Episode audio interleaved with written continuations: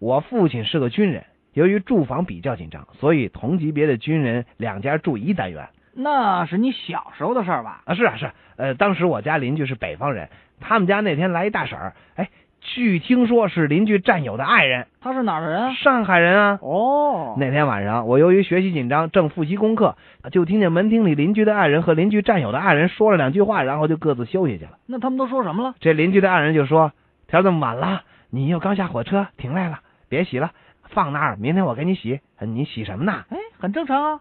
这邻居的战友的爱人这时候就回答说了：“阿拉达达马子。”也很正常啊。关键的是，这两位爱人吧，一个是北方人，一个是上海人。上海人听得懂北方话，而北方人听不懂上海话，这不就麻烦了吗？哦，这倒有可能。嗯那那这怎么办呢？邻居的爱人由于小时候出水痘，脸上留了很多麻坑，听邻居战友说打打麻子，心里就很不高兴，就回屋了。